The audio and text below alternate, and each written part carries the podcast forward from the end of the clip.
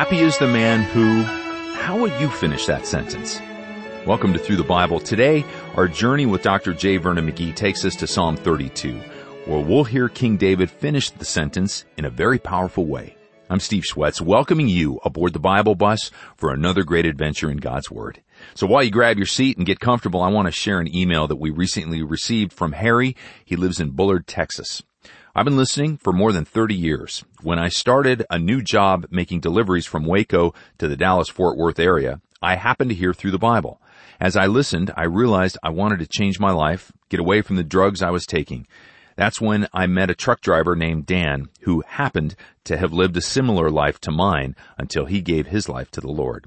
On March 6, 1987, in the cab of a pickup truck, Dan quoted Revelation 3:20, and I bowed my head and asked Jesus into my life. My life has not been the same since that moment. I went home to my wife and told her what happened. She was intrigued, but it would lead us apart because of the differences in my life without drugs and alcohol. And the friends we had were still welcome in our home, but I asked them not to bring drugs with them. The strain in our marriage lasted 3 months until my wife was convicted and turned her life over to the Lord.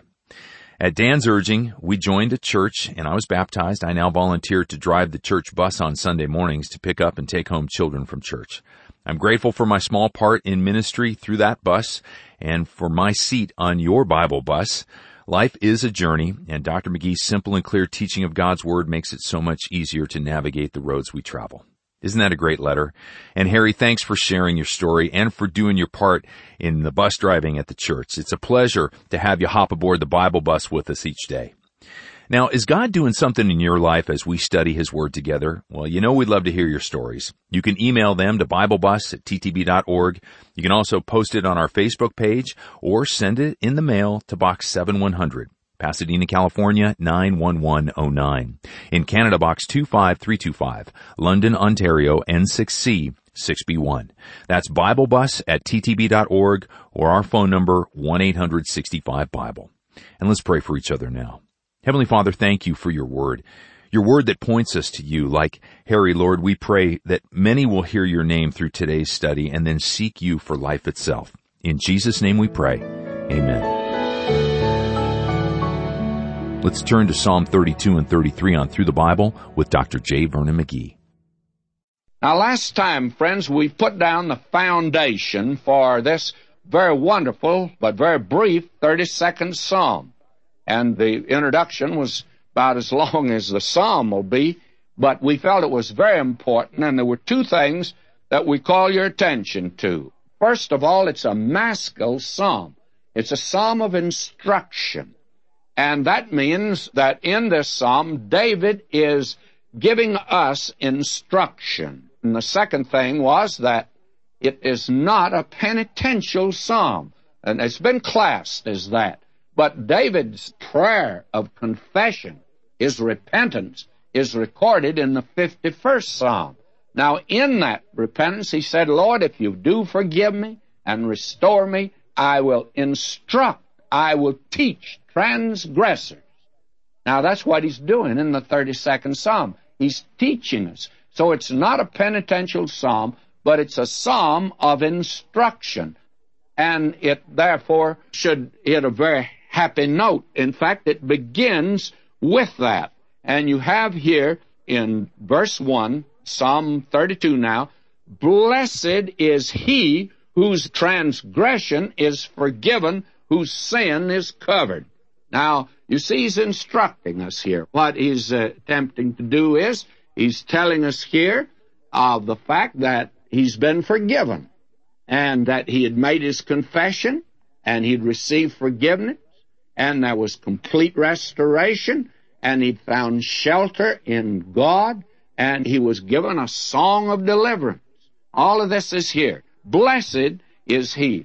Now, that word blessed, again, is the word happy. Ashrei, the Hebrew.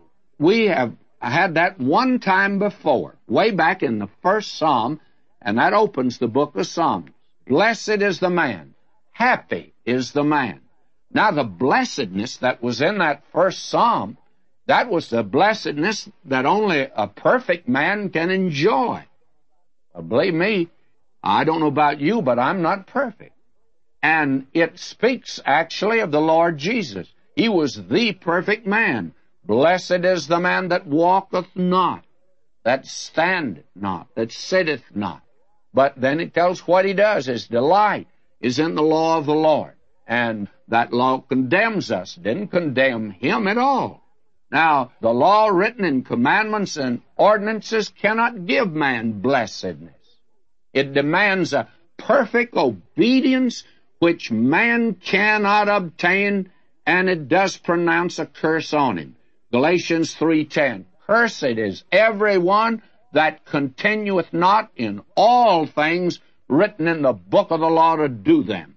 And there's no man that can honestly stand up and say that he measures up. Now, if you do, you can ask the Lord Jesus to move over from the right hand of God, that that's your seat, and for him to sit on the left-hand side, that you want the right-hand side because you are perfect. Well, you are not and I'm not, but he is. Now, that's a blessedness. Happy is that man. Well, now, what about? Here is a blessedness here and a happiness. And what kind is it? Christ died for our sin.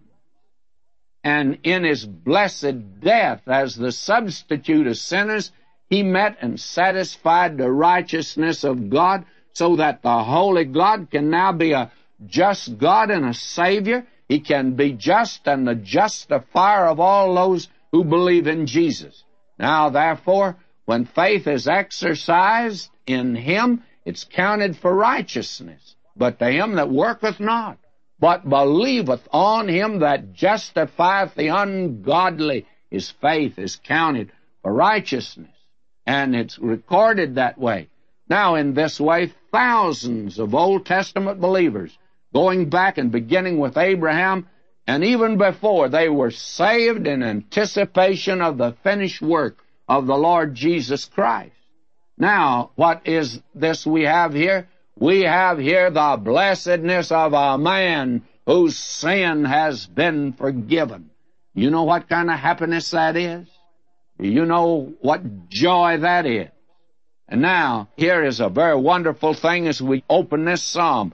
Blessed is he whose transgression is forgiven, whose sin is covered, and covered by the blood of Christ. Now, blessed is the man, happy is the man, unto whom the Lord imputeth not iniquity, and in whose spirit there is no guile. Now, he doesn't impute sin, doesn't make sin, over to the sinner who trusts Christ. That sin was put on Christ, and he's been delivered for our offenses, raised for our justification. He knew no sin, but he was made sin for us, that we might be made the righteousness of God in him. What a wonderful thing. And so David relates his experience here. How he tried to hide his sin, how he kept silence. Listen to him now. When I kept silence, my bones became old through my roaring all the day long. David sat on the throne, he looked around over that crowd, and he said, I think he smacked his lips and said, nobody here knows. Nobody knows about my sin. I've got it pretty well hidden. But he says, my conscience bothered me, and even I had a bone ache. His bones even bothered him. And he began to lose weight. And the friends around him became uneasy, and they felt that he needed to go see the doctor, that he probably was suffering from some great disease. And then what did he do? Well, he kept just going through that. For day and night thy hand was heavy upon me. And if you're a child of God, you can sin, but you can't get by with it. That's the difference. The man in the world will get by with it. That is, temporarily. But the child of God can't get by with it even temporarily. You remember Paul says, if we would judge ourselves, we would not be judged. But what if we don't judge ourselves? Well, we're going to be judged. He'll deal with us. He takes his own child to the woodshed. One day, that man Nathan came in and says, got a little story to tell you, David. David says, well, I like a good story, and it's a lull in state business. What is it? So he told David the story. David got worked up over that because he felt it was a true story. And he thought, where's the man in my kingdom that would do that? And this red-headed king stood up, and he was going to execute the man that would do a thing like that, take another man's little ewe lamb and slay it, leave that poor man in poverty. And Nathan pointed the finger. David said, who's the man? And Nathan said, thou art the man. You are the one. No numbers up, brother. You are the one. And David confessed it. Listen to him. Verse 5, I acknowledge my sin unto thee, and mine iniquity have I not hidden. I said, I will confess my transgressions unto the Lord, and thou forgavest the iniquity of my sin. This is good instruction here for you and me, is it not? You're out of fellowship with God today, and you wonder the way back. This is instruction for us. If we confess our sins, He's faithful and just to forgive us our sins and to cleanse us from all unrighteousness. Now, notice here how wonderful it is to have a hiding place. Actually, all of us need a blanket, not the one in the little cartoon Peanuts. He has a blanket. But all of us need a hiding place, place that we can go. And he speaks of it here, that God is his refuge and a hiding place. Let me read verse 6. For this shall every one that is godly pray unto thee in the time when thou mayest be found. Surely in the floods of great waters they shall not come near unto him. Now, you remember, and I think he's referring back here to Noah. Remember, Noah was in the ark when the flood came, and the very flood that destroyed the others just lifted him up because he was in the ark. And the waters of judgment couldn't reach him. Now, there's coming another time of great judgment upon this earth. It won't be water, it'll be fire this next time. We're told it's a time of darkness, though, and of trouble. And it's a wonderful revelation that we have here. Now, what can you do in a time like this? Thou art my hiding place.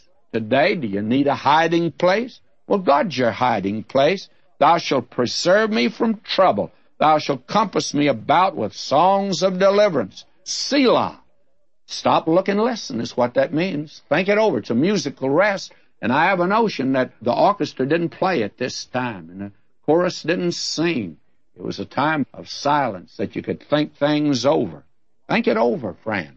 You lost fellowship with him. You need a hiding place?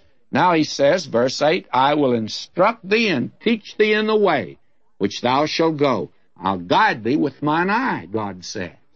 And you've got to be very close to the Lord if he's going to guide you with his eye.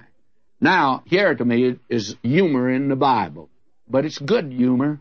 He says, be ye not like the horse or like the mule that have no understanding, whose mouth must be held in with bit and bridle, lest they come near unto thee. This is really humorous. And I think you could write this verse, which I've done, over the little book of Esther, which teaches the providence of God. A lot of Christians today do not know what it is to... I'm looking for a word, and I'm not sure what it is. I almost feel like saying they do not orbit in the will of God.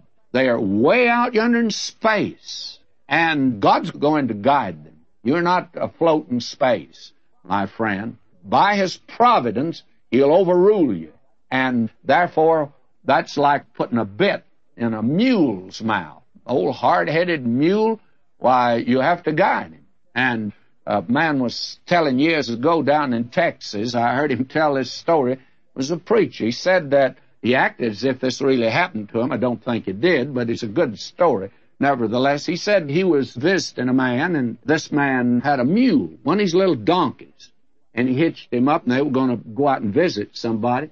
And he said that before they got in the wagon, he reached in the wagon, took out a 2x4, went up in front, and he hit this mule on the head, and then came back and put it in the wagon. And he said, why in the world do you do that? He says, I do that to get his attention. Friends, there are a lot of us like that today. And the Scripture uses that expression, says, don't be like a mule. Let God instruct you. And we need that kind of instruction today. And it closes on the high note, be glad in the Lord, and rejoice, ye righteous, and shout for joy, all ye that are upright in heart. And really and truly, whoever you are, wherever you are, however you are, right now, just can't you lift your heart in great joy to God? Now we come in Psalm 33, we come to an orphanic psalm, an orphan psalm. And we see here the inner experiences of the righteous. And I think that this psalm reveals praise to God. We find the praises of a redeemed people and the praise of His Word and of His work in creation and the praises for those. And we have for the first time the mention of musical instruments that were used. We've had it in the introduction before, but here, it's in the psalm itself. And we read now, this is an orphanic psalm, which means we do not know the author. This is the one psalm in this little segment of Psalms David did not write. Rejoice in the Lord, O ye righteous, for praise is befitting to the upright. Now, here's the psalm of praise, to rejoice in the presence of God. When I said that David didn't write it, I should not have put it quite like that. We don't know who wrote it. David could have written this one. Now, will you notice? Praise the Lord with the harp. Sing unto him with a psaltery and an instrument of 10 strings.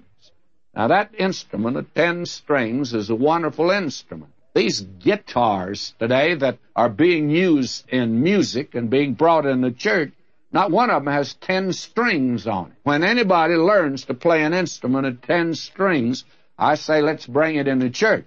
But until you can play on that many, I don't care who you are, I'm not sure it should be brought in. The harp and the psaltery and an instrument of 10 strings. Sing unto him a new song. Now, what is that new song? I'd like to spend time with this, but I'm not going to be able to spend time with it. But several of the Psalms talk about a new song that is coming up. And I think that when we get to the time of that new song, there's going to be a new singer. I'm going to have a new body. Then I think I'll be able to sing. I want to. I hope the Lord will let me sing in heaven. Now, verse 9 of chapter 5. And they sung a new song, saying, Thou art worthy to take the book, to open the seals thereof. Thou wast slain, hast redeemed us to God by thy blood out of every kindred and tongue and people and nation. Now, this song here is a song and praising God that He's the Creator and that He's given us His Word.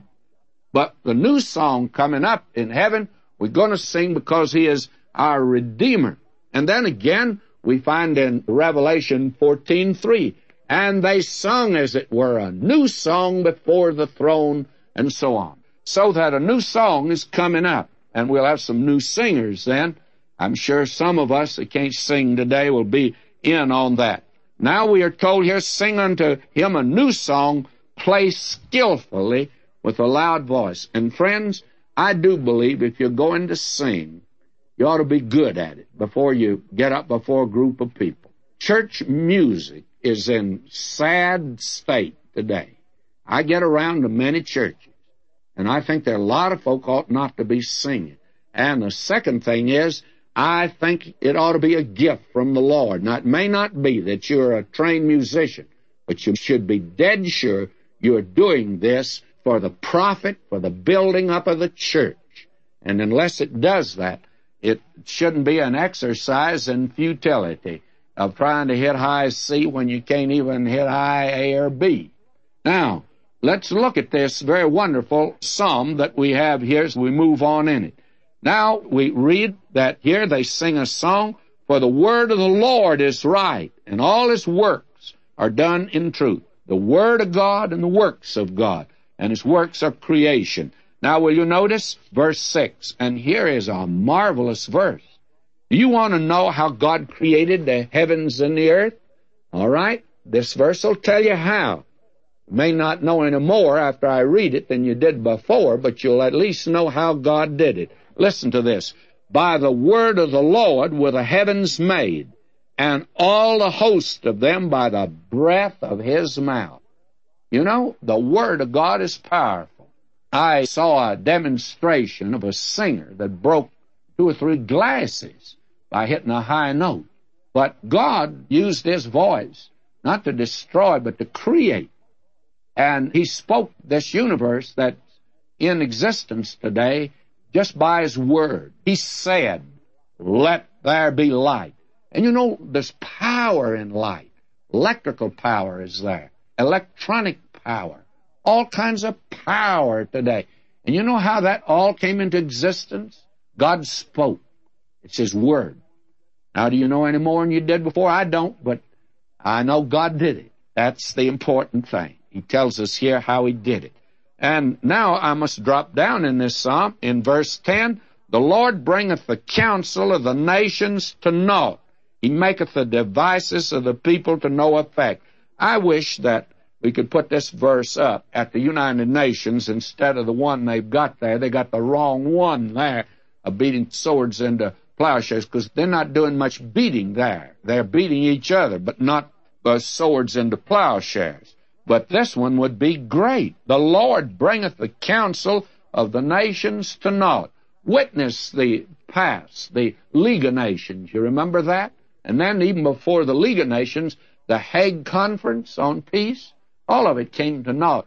You want to know something? Now, I know I'll get letters of criticism on this, but the United Nations is coming to naught, friends, because they've left God out altogether. Now, here is a great verse, and I'd love to put this up in Washington. I'd like for the president to see it. Oh, the Congress ought to see this one. Blessed is the nation whose God is the Lord. That ought to be put up there somewhere, because it's nowhere around right now. Now, will you notice, verse 13, the Lord looketh from heaven and beholdeth all the sons of man. He sees you. Verse 16, there is no king save by the multitude of a host. A mighty man is not delivered by much strength. Napoleon said that God is on the side of the greatest battalion. But he demonstrated he was wrong, because at the Battle of Waterloo, he had the battalions, but he lost. God is not on the side of the one that has the biggest bomb by any means. Now, will you notice here, the psalm goes on, verse 18, behold, the eye of the Lord is upon those who fear him, upon those who hope in his mercy. How wonderful this is. And verse 21, for our heart shall rejoice in him because we have trusted in his holy name. May I make a suggestion as we finish this broadcast today?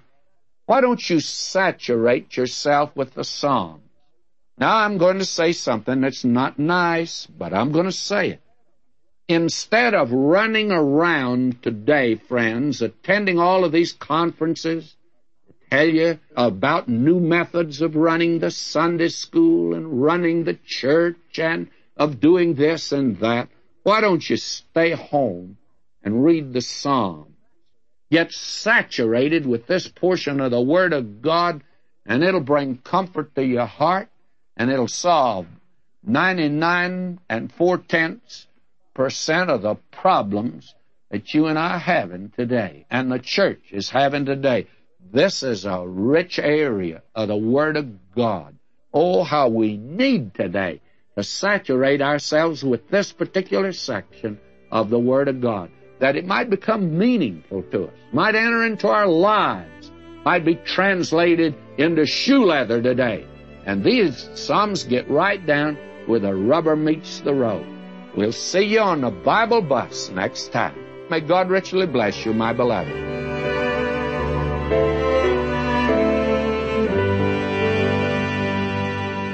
Saturate ourselves with the Psalms. What a terrific suggestion. You know, today let's ask the Lord to bring His Word to our minds so that whatever we're doing, whether we're meditating on His Word, we will apply His truths to our lives. Fixing breakfast? Refresh your mind with what you're learning. Walk into a business meeting maybe? Well, clear your head for a moment and recite a verse that you're memorizing.